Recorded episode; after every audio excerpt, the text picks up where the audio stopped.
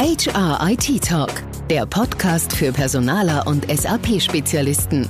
Mit Fallbeispielen, Best Practices und technischem Expertenwissen. Direkt von den Fachleuten von Projekt null sieben null acht aus München. In zweitausendzweiundzwanzig hat der deutsche Arbeitsmarkt das Rekordausschreibungsvolumen von zweitausendneunzehn deutlich übertroffen. Insbesondere im Recruiting von qualifizierten und hochqualifizierten Fach- und Führungskräften sind Engpässe an der Tagesordnung und stellen Recruiting-Abteilungen vor immer größere Herausforderungen. Kennzahlen und Benchmarks können dabei helfen, genau diesen Herausforderungen in der Praxis besser begegnen zu können. Und wie das genau klappen kann, das kläre ich mit Jan Kirchner, Geschäftsführer bei der Wollmilchsau GmbH und ausgewiesener Experte in Sachen Recruiting und Personalmarketing. Im Detail werden wir heute über Studienergebnisse, Recruiting-Methoden und Lieblingskennzahlen diskutieren. Und damit herzlich willkommen zu dieser Folge von H R I T Talk. Mein Name ist Michael Schäffler. Servus Jan, willkommen zurück bei H R I T Talk. Wir haben erst kürzlich an gleicher Stelle über das spannende Thema Candidate Experience diskutiert. Heute wollen wir uns dem nicht weniger spannenden Thema H R Analytics im Umfeld des Recruitings zuwenden und ja so richtig tief in die Materie einsteigen. Zuvor, Jan, möchte ich dich bitten, für alle die, die dich noch nicht kennen, vielleicht kannst du dich noch mal ein bisschen persönlich vorstellen mit zwei, drei Worten.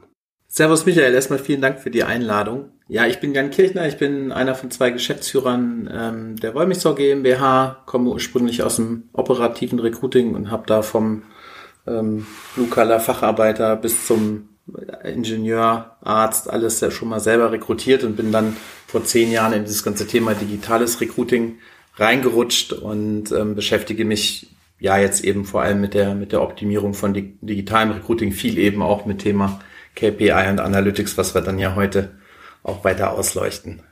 Genau. Und vielleicht zuvor, du hast erwähnt, du bist Geschäftsführer bei der Wollmilchsau GmbH. Fand ich schon immer gut den Namen, hatten wir beim letzten Mal ja schon.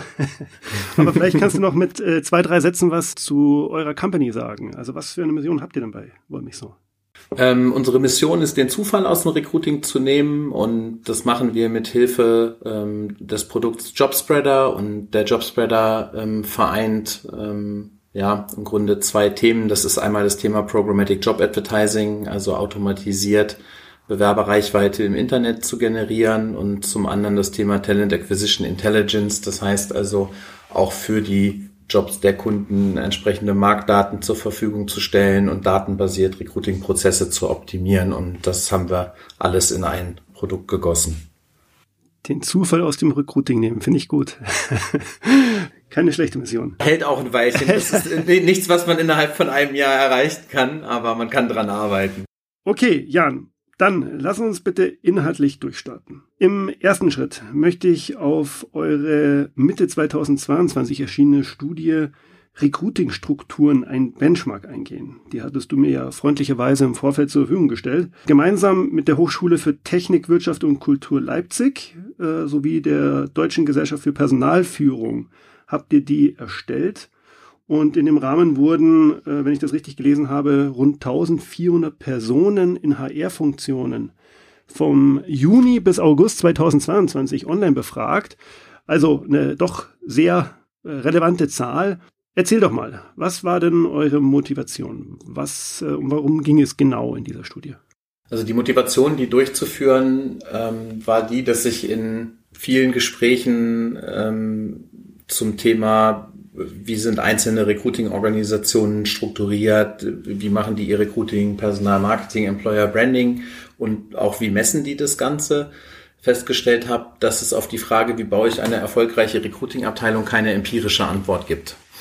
Und das fand ich relativ schwierig, weil ähm, du ja normalerweise alle anderen Unternehmensfragen eigentlich genau auf der Grundlage planst. Das heißt, wenn du eine Organisation planen willst, die erfolgreich ist, beispielsweise im Vertrieb, dann guckst du eben vorher schon, äh, wie viele Gebiete habe ich, die ich da im Vertrieb ähm, betreuen muss, und ähm, kann ein Vertriebler ein Gebiet betreuen oder sind es vielleicht mehrere Vertriebler? Und da wird man sich halt erstmal Daten holen, bevor man anfängt, den Plan zu machen.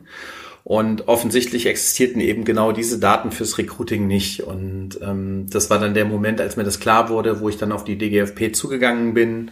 Und dann haben wir den Professor Wald von der H T W K Leipzig noch dazu geholt als wissenschaftliche Begleitung, um das dann halt auch gleich ein für alle Mal ähm, ja sauber aufzusetzen und eben diese Benchmark-Daten zur Verfügung zu stellen. Hintergrund aus der Praxis war, dass wir eben gemerkt haben, dass es gibt einen sehr großen Professionalisierungsdruck im Recruiting, ähm, aufgrund der verschiedenen ja, Trends, kann man eigentlich sagen, mit denen wir uns da konfrontiert sehen.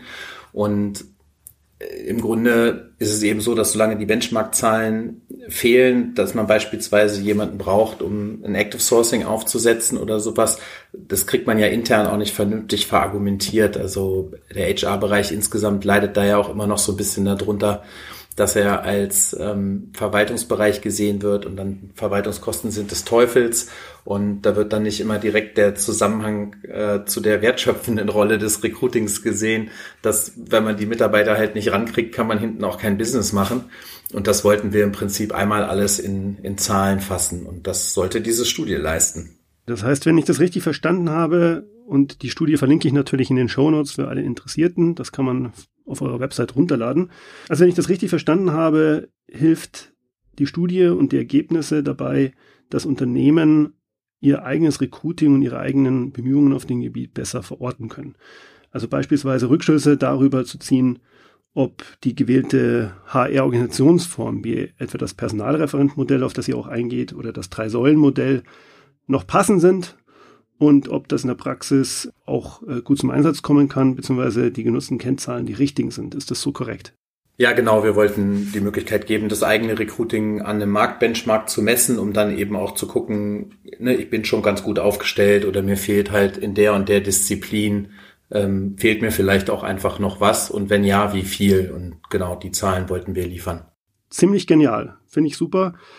Kannst du vielleicht mal ein Fazit ziehen? Also was war denn jetzt oder was waren denn die wichtigsten Erkenntnisse aus der Studie? Also die erste große, äh, ja, hintergründige Erkenntnis für uns war, dass ähm, wir mit dieser Hypothese, dass es die Daten noch nicht gibt oder gab, ähm, offensichtlich richtig lagen. Wir haben also, du hast es eben schon gesagt, wir haben fast eintausendvierhundert Unternehmen dazu gekriegt, dass sie, dass sie mitmachen. Es waren ja nicht nur Personen, sondern meistens dann eben eine Person, ein Unternehmen. Für ein oder zwei haben vielleicht auch mehrere geantwortet. Aber das Interesse war riesig. Das heißt, wir haben gemerkt, dass die Zahlen auf Unternehmensebene gebraucht werden. Und wir haben auch von der Verteilung gerade seitens der größeren Organisationen, was jetzt eher so der Markt ist, in dem wir auch tagtäglich unterwegs sind, eine sehr große Teilnahme hinbekommen und da auch wirklich viele Entscheidungsträger mit dabei gehabt, so dass wir also richtig ein, ein wirklich sauberes und empirisch relevantes Benchmark vorlesen konnten. Das war so unsere erste äh, positive Überraschung. Von den Erkenntnissen war es so, dass wir also übergeordnet gesprochen ähm, jetzt ein deutlich klareres Bild davon haben, wie sich die verschiedenen Organisationsformen in der Praxis so ausgestalten, also ob das jetzt das Personalreferentenmodell ist oder eben auch das Drei-Säulen-Modell oder die berühmt-berüchtigte Mischform, auf die wir bestimmt auch gleich noch mal kurz eingehen äh, und die tatsächlich äh, mit über vierzig Prozent auch, auch führend ist. Ähm, das war so das eine Thema, dann aber eben auch ähm, tatsächlich die, die Personalkapazitäten, also wie viele Leute sind eigentlich wo im Einsatz, was für ein Workload hat ein einzelner Recruiter und wenn wir jetzt mal reinschauen, dann haben wir also zum Beispiel festgestellt, dass ähm, in knapp oder gut sechzig Prozent ähm, der Organisationen Recruiting eine eigenständige Funktion ist. Das kann sein, ein dezidiertes Team jetzt in kleineren Organisationen, ähm, in größeren Organisationen ist es dann natürlich häufig auch wirklich eine, eine Recruiting-Abteilung oder eben ein Recruiting-Center, wenn das entsprechend organisiert ist.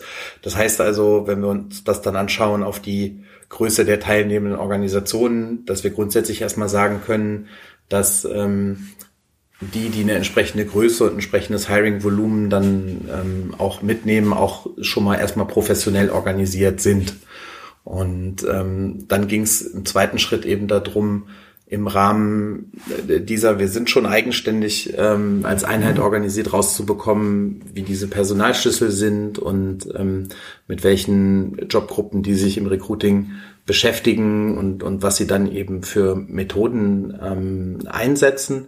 Grundsätzlich ähm, sind dann natürlich alle Berufsgruppen dabei gewesen. Ähm, vielleicht gehen wir gleich nochmal so ein bisschen drauf ein, ähm, ob es da unterschiedliche Ausprägungen gibt. Generell haben wir ähm, ja versucht, das so ein bisschen zu clustern, so dass wir hinten raus äh, auch in der Lage sind, Arbeitsmarktdaten auf diese Cluster zu setzen und haben dann auf der einen Seite ähm, sag mal den ganzen Experten- und Spezialistenbereich abgefragt und auf der anderen Seite Azubis und, und Facharbeiter, um das so greifen zu können.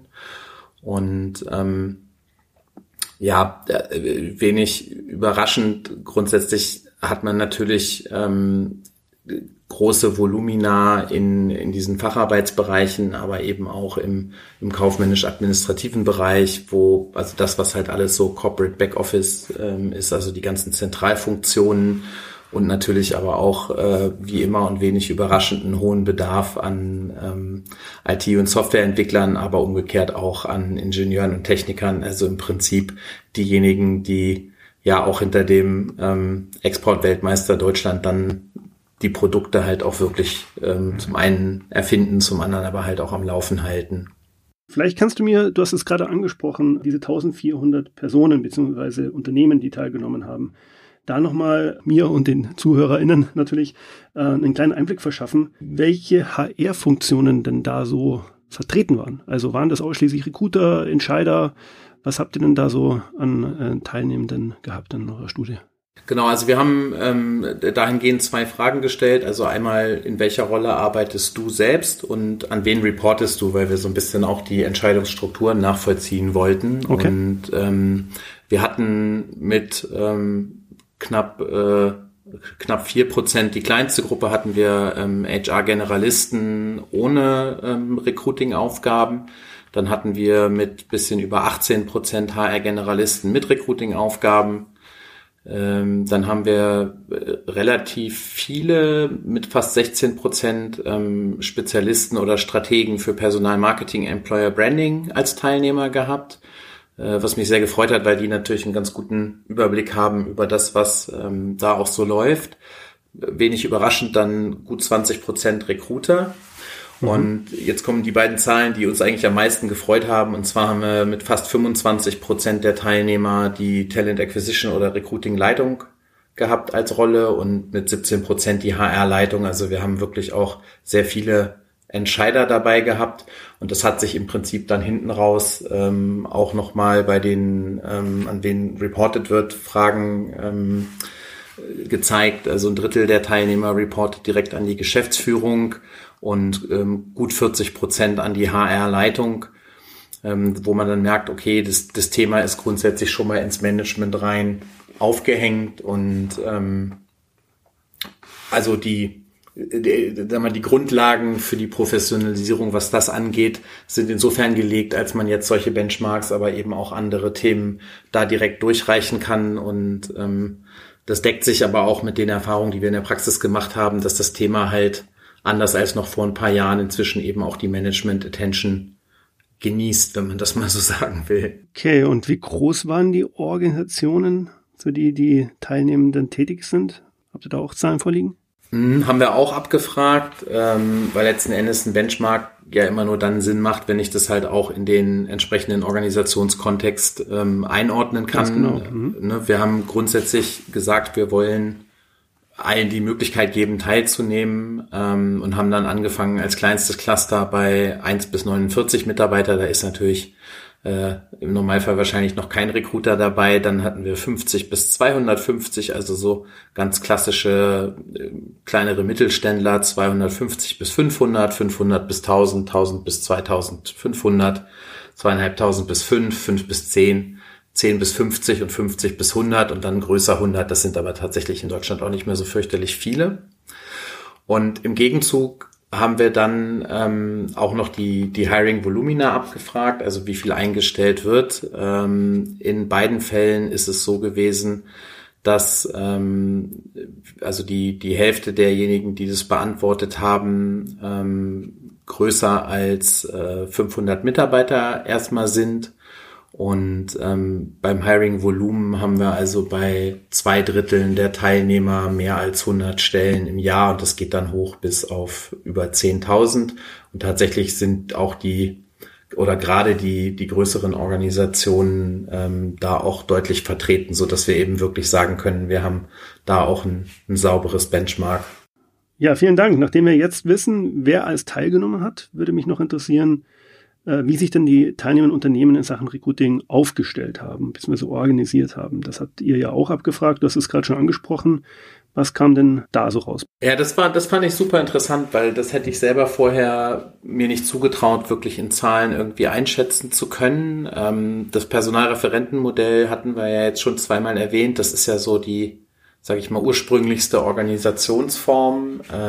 Ist jetzt bei uns in der Abfrage mit bisschen über fünfunddreißig Prozent, also ein bisschen mehr als ein, ein gutes Drittel ähm, gewesen, was auch, sagen wir jetzt ganz grob, ohne da jetzt direkt von einer Korrelation sprechen zu wollen, es kommt tatsächlich in allen Unternehmensgrößen vor, mhm. aber man konnte schon auch sehen, ähm, dass es verstärkt in kleineren Organisationen vorkommt. Demgegenüber steht dann das H R drei Säulen Modell, manchen wahrscheinlich auch als Dave Ulrich Modell, bekannt. Das waren bei uns knapp sechsundzwanzig Prozent, die in diesem Organisationsmodell arbeiten, wobei man da ganz klar sieht, dass es dann bei größeren Organisationen eben stärker auftritt. Und als drittes Modell haben wir die berühmt berichtete Mischform. Dahinter verbirgt sich ähm, zum einen drei Säulenmodelle, die ähm, vielleicht trotzdem irgendwie noch noch Generalisten mit drin haben, ähm, zum Beispiel in dezentralen Standorten oder so, wo man sagt, wir haben schon klassisches Recruiting Center und auch ein Center of Expertise, aber wir haben trotzdem noch generalistische Personaler, die vielleicht auch noch rekrutieren irgendwo am Standort, oder aber ich habe ein Personalreferentenmodell, ähm, was ursprünglich mal generalistisch war, wo man aber vielleicht erkannt hat, dass das Thema Recruiting über Generalisten nicht so gut abzubilden ist und ähm, wo die ähm, ja Recruiter dann, also zwar noch Personalreferent heißen, aber dann Personalreferent Recruiting und dann auch wirklich in Vollzeit im Recruiting arbeiten. Und das Gleiche gilt auch für die strategischen Funktionen Personalmarketing und Employer Branding. Also hinter der Mischform verbergen sich im Prinzip nochmal verschiedenste Ausprägungen. Ähm, im Normalfall ähm, kann man aber auch bei denen schon sehen, dass die Mischform häufig dadurch entstanden ist, dass man sich auch um mehr Professionalität und getrenntere Rollen ähm, bemüht hat, als das jetzt im klassischen Personalreferentenmodell der Fall ist. Das heißt, man kann wahrscheinlich auch Rückschlüsse ziehen, einfach auf die Unternehmensgröße, oder? Ja, also ist ähm, grundsätzlich schon so, dass auch die, die Mischform bei den kleineren nicht ganz so doll vertreten ist wie bei den größeren. Mhm. Ähm, aber mit, also ich fand am spannendsten, dass mit, mit vierzig Prozent äh, flächendeckend eigentlich die Mischform die größte ist. Also äh, das liefert ja so ein bisschen die Antwort auf, gibt es das ideale Organisationsmodell? Und ich glaube, die Antwort da ist nein. Man merkt das immer, wenn man jetzt zum Beispiel mal in einer Veranstaltung ist, wo der berühmte Dave Ulrich selber drin ist, dann wollen auch immer alle von ihm wissen, ja, wie müssen wir uns denn jetzt organisieren? Und man merkt dann, dass er gar nicht so richtig Lust hat, dazu Position zu beziehen.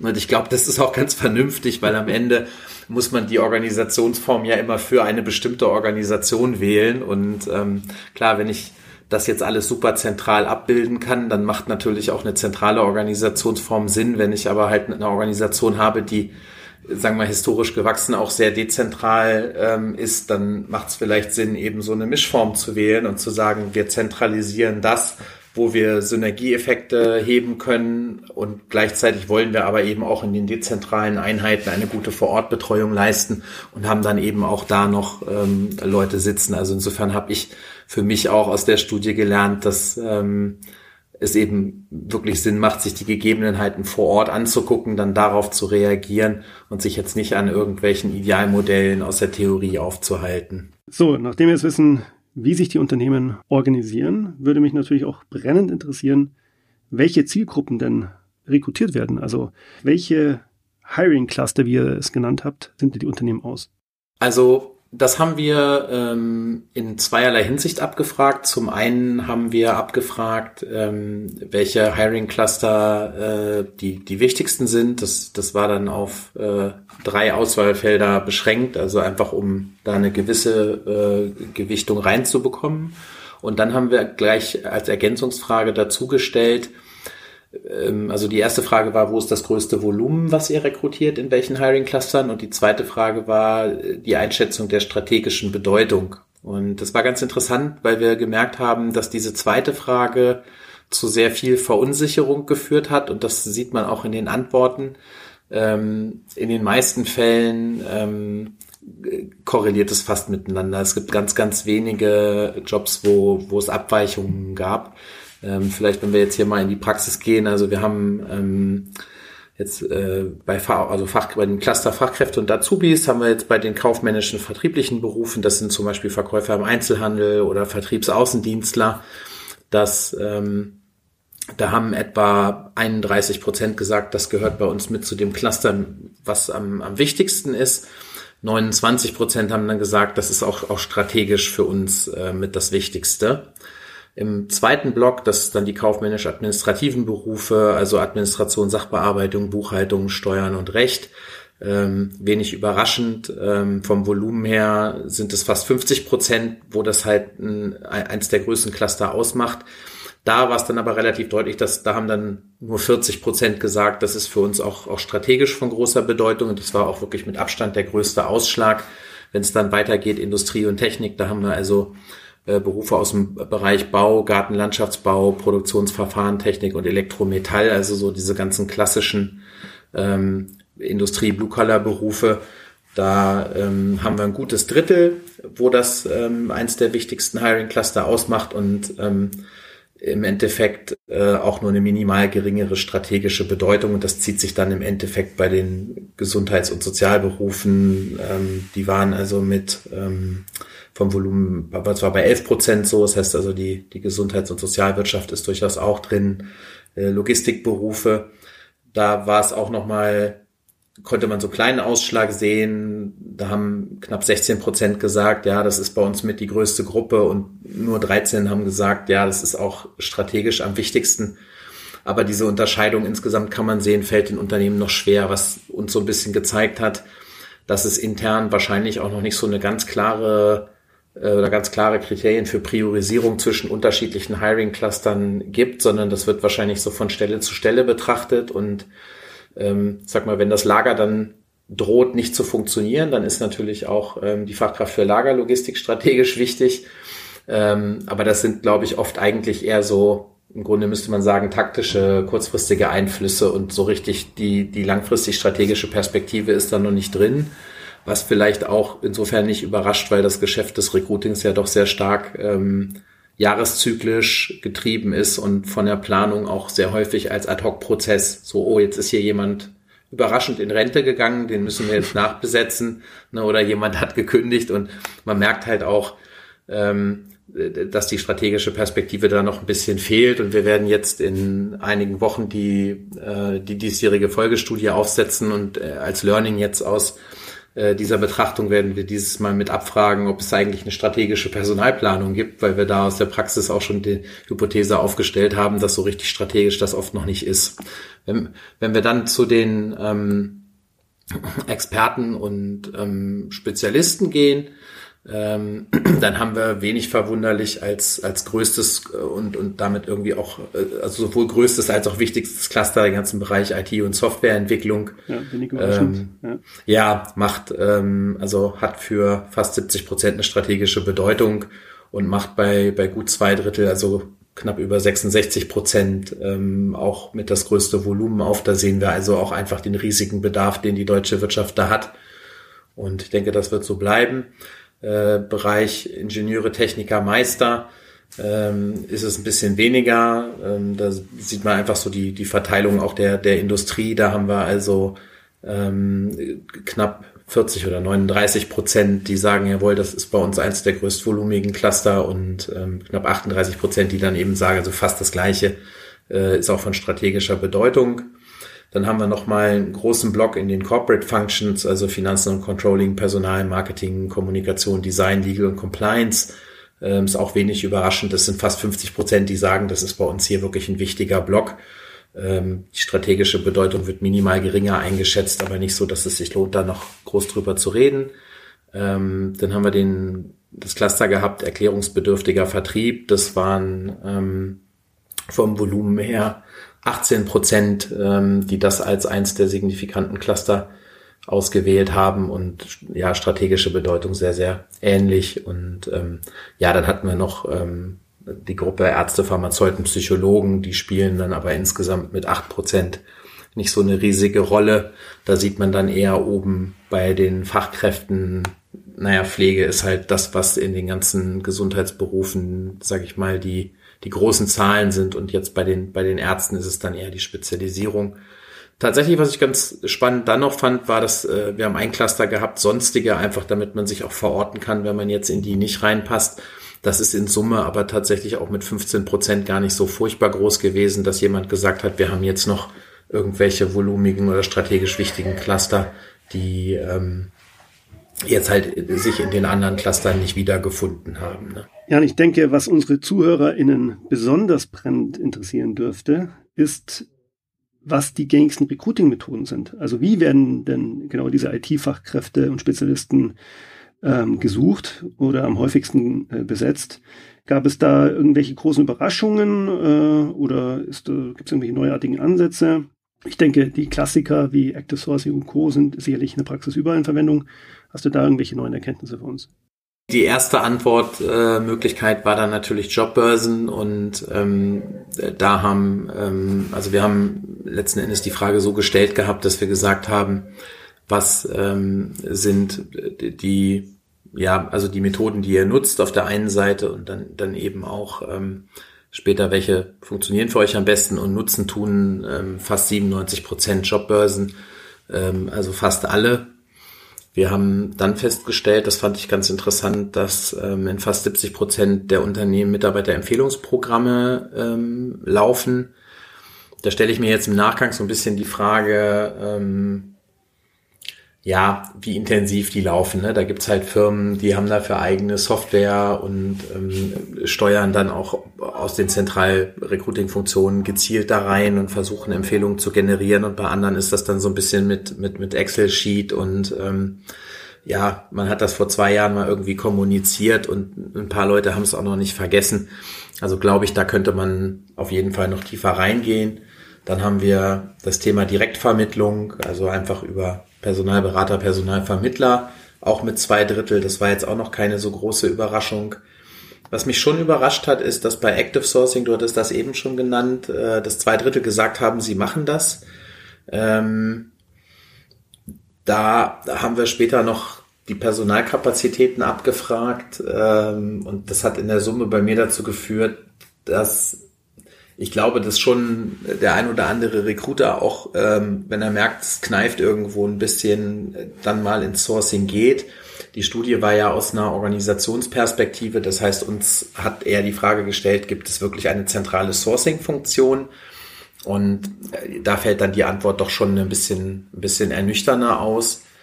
Ähm, was dann noch andere große Methoden waren. Wir haben also das Thema Social Media Performance Marketing, sechzig Prozent.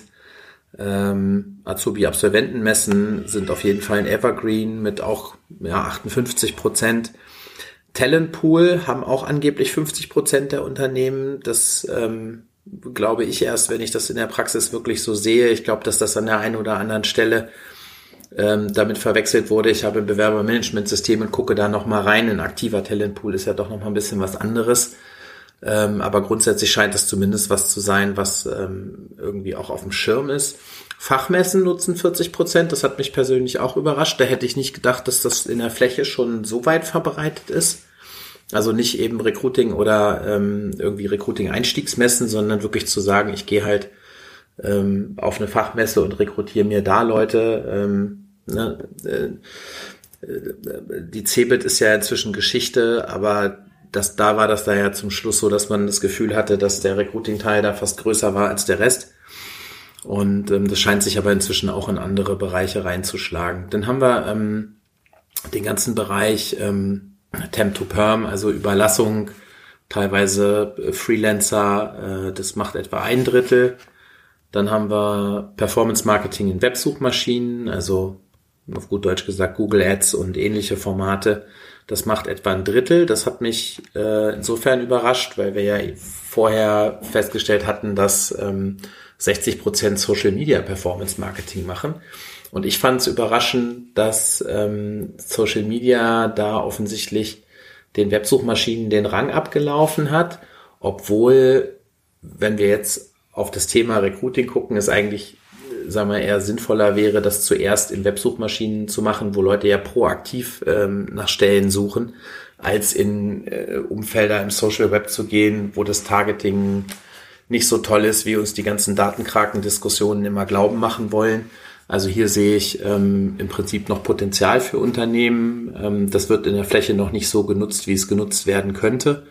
Und das wäre sicherlich auch auch ein Tipp ähm, für unsere Zuhörer. Das ist also auf jeden Fall ein unterbewertetes Thema. Das heißt, wenn ihr also jetzt gerade noch nach Lösungen für euch sucht, dann wäre Performance Marketing bei Websuchmaschinen auf jeden Fall was, was ihr nutzen könnt. Das Gleiche gilt im Endeffekt auch für das Thema Programmatic Job Advertising. Das hat mich jetzt nicht überrascht, weil ich das im Alltag halt ähm, jeden Tag mache. Das nutze etwa ein Viertel der Unternehmen. Ähm, da ist also auch noch noch ähm, Potenzial drin in der, in der programmatischen Ausspielung von Performance-Marketing-Anzeigen. Was dann für mich tatsächlich noch eine Überraschung gewesen ist, ist, dass ähm, zweiundzwanzig Komma fünf Prozent ähm, Community-Events ausrichten. Dahinter verbergen sich so Formate wie wir sponsern ein User-Group-Treffen oder ähm, machen irgendwie anderweitige ähm, Formate, um um Leute ähm, in Nicht-Recruiting-Events kennenzulernen und ähm, sie dann entweder dazu zu bringen, dass sie zu mir ins Unternehmen kommen und vielleicht merken, dass die Atmosphäre da ganz nett ist, um sie dann auf die Idee zu bringen, dass sie ja da vielleicht anfangen könnten. Ähm, oder aber auch... Ähm, Ja, früher hieß das immer Tag der offenen Tür, ähm, aber auch einfach so Orientierungsformate. Also dass, dass da tatsächlich auch schon ein Fünftel dran ist, wirklich systematisch hätte ich nicht gedacht. Und als letzten Block, und damit für mich aber tatsächlich trotzdem nochmal eine Überraschung war, wir haben das Train-and-Hire-Programme genannt. Das bezieht sich im Prinzip auf ähm, das Recruiting von interessierten und talentierten Quereinsteigern, die dann aber direkt eine Ausbildung erfahren, ähm, damit man sie dann auf einer Rolle einsteigen kann. Ähm, so bekannte Beispiele sind zum Beispiel so Code Schools oder sowas, ähm, aber auch Programme, wo ich dann äh, rekrutiert werde, zum Beispiel dafür, dass ich eine gewisse I T-Affinität habe und lerne dann innerhalb einiger Monate ähm, zum Beispiel ein bestimmtes Softwaremodul zu administrieren oder erwerbe irgendwie Cisco-Zertifikate oder sowas. Und ähm, kann dann anschließend in ähm, solchen Berufen arbeiten, die zwar I T-nah sind, aber wo ich jetzt nicht notwendigerweise ein Informatikstudium brauche. Und das haben immerhin knapp vierzehn Prozent gemacht. Und ähm, das fand ich deswegen überraschend, weil ich persönlich glaube, dass das in den nächsten Jahren für viele Unternehmen ein Weg sein wird, den sie gehen müssen und auch gehen sollten, weil sie also dieser Ansatz im Recruiting, immer die fertigen Mitarbeiter zu bekommen, der ist ganz klar an seinen Grenzen und dementsprechend werden Unternehmen offener werden müssen. Und dass das jetzt aber tatsächlich schon fast vierzehn Prozent sind, hätte ich jetzt auch noch nicht gedacht, weil das doch mit einem ganz schönen Aufwand ja auch verbunden ist, solche Weiterbildungsprogramme dann erstmal zu machen, weil das ist ja da nicht mit Excel-Kursen und Führungskräftetrainings getan, sondern da muss ich wirklich hart in die Materie rein. Und das war eine Überraschung. Ja, die Unternehmen greifen tiefen Trickkiste mittlerweile. Jan, in Anbetracht der Zeit können wir vielleicht noch zu einem Thema springen, nämlich dem Thema Kennzahlen bzw. K P Is. Auch hier habt ihr ja mit eurer Studie ein sehr umfassendes Material abgefragt. Kannst du uns da bitte einen Überblick verschaffen? Also welche Kennzahlen werden denn in der Recruiting-Praxis verwendet? Und ja, vielleicht kannst du uns auch deine persönliche Lieblingskennzahl noch nennen. Das würde mich auch mal interessieren. Ja, sehr gerne. Ja, also tatsächlich wollten wir im ersten Schritt vor allem mal rausbekommen, ähm, wie weit die Kennzahlennutzung wirklich verbreitet ist. Und ähm, wir haben ähnlich wie oben bei den Jobclustern auch das äh, zweigeteilt abgefragt. Und zwar haben wir einmal gefragt, ähm, welche Kennzahlen regelmäßig zur Recruiting-Steuerung genutzt werden. Und dann haben wir ergänzend abgefragt, ähm, welche Kennzahlen die Befragten gerne regelmäßig nutzen würden, um auch so ein bisschen quasi abzuholen, welche Zahlen ihnen fehlen. Und die am weitesten verbreitete Kennzahl, ähm, die da ist, ist die Time to Hire. Sicherlich auch nicht äh, so überraschend, aber mit ähm, ne, knapp fünfundsechzig Prozent ist das die, die also in der Praxis am, am weitesten verbreitet ist. Spannend bei der war, dass nur achtundfünfzig Prozent die gerne mehr nutzen wollten. Das heißt, man merkt gleich schon, okay, ist eine sehr allgemeine Kennzahl. Und ähm, allgemeine Kennzahlen haben ja häufig das Problem, dass sie einen Zustand beschreiben, aber einem keine Infos geben, in welche Richtung muss ich jetzt laufen, was heißt das jetzt? Äh, da bleibe ich dann im Dunkeln. Und das ist dann bei der zweiten Kennzahl, äh, das war die Cost per Hire, das ähm, erheben knapp fünfzig Prozent, da würden gerne zwei Drittel mitarbeiten. Das heißt also, man merkt, dass viele auch noch gar nicht in der Lage sind, ihre Cost per Hire so richtig ähm, abzubilden. Was sicherlich teilweise auch mit dem Thema ähm, Messbarkeit von Bewerbungen überhaupt zu tun hat, ähm, was ja in vielen Organisationen leider echt noch ein, ein Problem ist, dass ich halt nicht, die, also die Bewerbungen nicht, nicht sauber meinen Ausschreibungskanälen zuordnen kann und äh, dann hinterher halt da stehe und kein sauberes Reporting habe. Ähm, denke, da werden wir zumindest mehr Interesse in den nächsten Jahren ähm, erleben. Das hat sich dann auch gezeigt. Wir haben dann danach abgefragt, ob die Channel Effectiveness in Bezug auf Bewerbungen und Einstellungen erhoben wird. Also welcher meiner Ausschreibungs- oder Recruiting-Kanäle hat mir wie viel gebracht. Und ähm, die wird in fünfundvierzig beziehungsweise knapp sechsunddreißig Prozent der Fälle schon regelmäßig benutzt. Der Wunsch ist aber in beiden Fällen über sechzig Prozent da, diese Kennzahl regelmäßig zu nutzen. Das deckt sich auch mit meinen Praxiserfahrungen, wobei das in der Praxis eben dann sehr häufig daran scheitert, dass ähm, beispielsweise die Bewerbermanagementsysteme da noch nicht so weit sind und ähm, die Möglichkeit, also nicht die Möglichkeit einräumen, die Kanäle sauber wirklich mit der Bewerbungserfassung zu vernetzen. Und da haben wir ein ganz großes Datenloch. Und ähm, das konnten wir jetzt hier quasi einmal nachweisen, dass es existiert, aber das wird noch nicht dazu beitragen, äh, diese Datenlücke zu schmälern. Vielleicht ist das ja mal Thema für einen anderen Podcast. Ansonsten ähm, Absagequote erfassen ähm, fast ein Drittel. Das fand ich auch ganz interessant. Ähm, also gerade auch so dieses Thema, ne, wie viele äh, sagen auch uns ab. Das würden auch gerne noch deutlich mehr mit fünfundvierzig Prozent erfassen. Ähm, Time to Fill war, war ich erstaunt, dass das nur knapp dreißig Prozent messen können, aber fünfzig Prozent gerne wissen wollen würden. Also auch da merkt man, dass dieses ganze Reporting in den Recruiting-Prozess rein auch irgendwie noch nicht so ganz sauber funktioniert, weil da, das müssten ja eigentlich Kennzahlen sein, die aus einem ähm, Recruiting-System standardmäßig rauszuziehen sind. Und dann haben wir hinten raus noch so ein paar Kennzahlen gehabt, ähm, ne, die Offer-Acceptance-Rate, also wie viele Äh, Angebote werden auch angenommen. Ähm, das sind auch knapp dreißig Prozent, die das messen können und vierzig Prozent würden das gerne messen. Also die scheinen da dann schon den Verdacht zu haben, dass es da eventuell interessante Erkenntnisse zu gewinnen gäbe.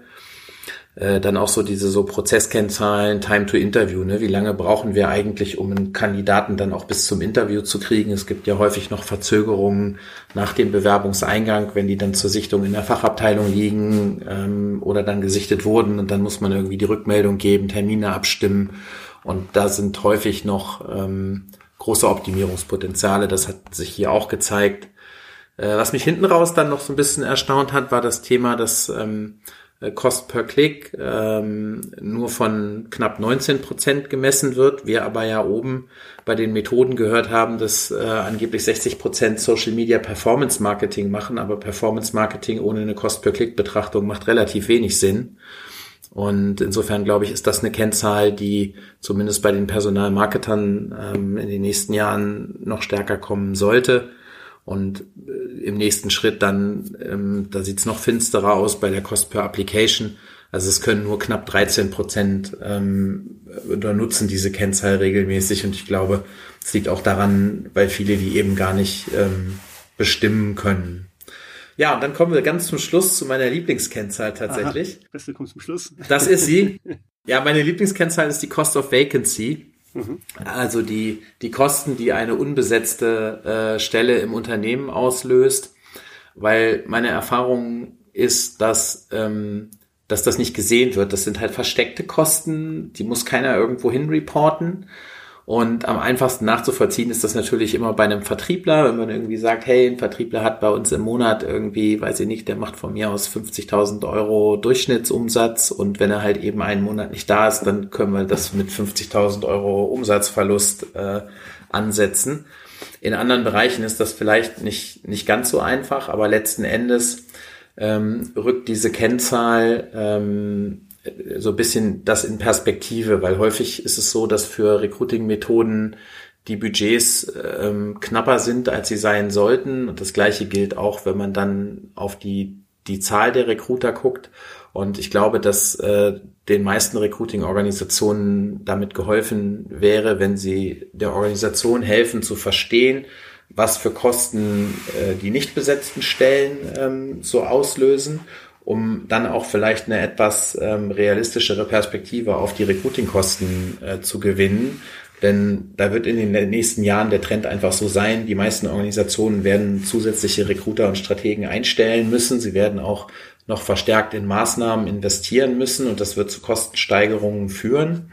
Und die kann man in dem Business Case dann sehr gut verargumentieren, wenn man halt erklären kann, hey, wenn wir das nicht tun, haben wir auf der anderen Seite halt eine steigende Cost of Vacancy, weil ja die Positionen auch immer länger unbesetzt bleiben. Und ähm, ja, da muss man eben einfach dafür sorgen, dass die Organisation das dann auch rechnerisch nachvollziehen kann. Gut, Jan. Vielen, vielen Dank für diese sehr tiefen Einblicke in eure Studie Recruiting-Strukturen, ein Benchmark, welche ihr in Kooperation mit dem H T W K Leipzig und dem äh, D G F P erstellt habt. Ich verlinke die natürlich in den Shownotes zu dieser Podcast-Folge, sodass man das im Nachgang auch downloaden und sich angucken kann. Dann bleibt mir nichts mehr anderes übrig, als an dieser Stelle nochmals Danke zu sagen ähm, ja, für den erneuten Auftritt hier in der Show. Und ja, ich hoffe demnächst bald wieder. Vielen Dank, hat wieder Spaß gemacht. Hat Ihnen dieser Podcast gefallen? Dann freuen wir uns sehr über fünf Sterne bei iTunes. Feedback zu dieser Folge oder Themenvorschläge für künftige Episoden gerne per Mail an podcast at projekt null sieben null acht punkt com.